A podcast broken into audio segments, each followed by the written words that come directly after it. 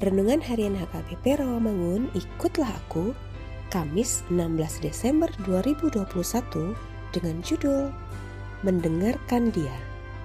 Bacaan kita pagi ini tertulis dalam Yeremia 31 ayat 31 sampai 34 dan bacaan kita malam ini tertulis dalam Ibrani 10 ayat 10 sampai 18 dan kebenaran firman yang menjadi ayat renungan kita hari ini ialah ulangan 18 ayat 15 yang berbunyi Seorang nabi dari tengah-tengahmu, dari antara saudara-saudaramu, sama seperti aku, akan dibangkitkan bagimu oleh Tuhan Allahmu, dialah yang harus kamu dengarkan. Demikian firman Tuhan. Pernyataan Musa kepada bangsa Israel ini merupakan nubuatan akan adanya nabi terakhir seperti dirinya, yaitu Yesus Kristus, Sang Mesias. Musa meminta agar bangsa Israel mendengarkan dia, karena dia memberitakan firman Allah.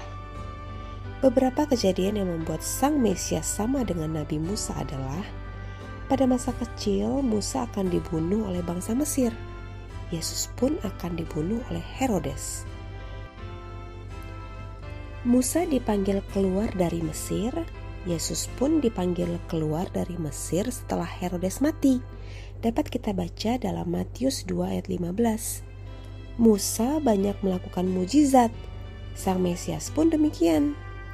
Musa memimpin bangsa Israel keluar dari Mesir menuju tanah perjanjian Yesus pun memimpin umatnya dari dunia menuju sorga yang kekal.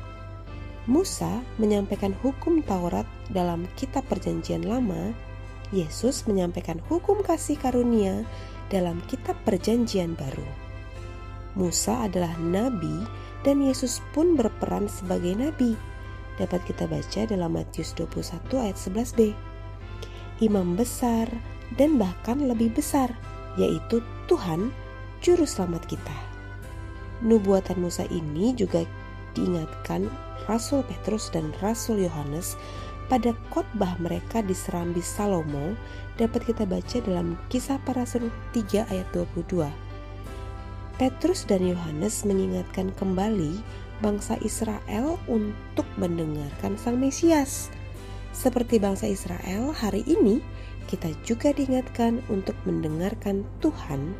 Jika itu kita lakukan, maka Tuhan akan memberikan kedamaian dan mendatangkan waktu kelegaan bagi kita.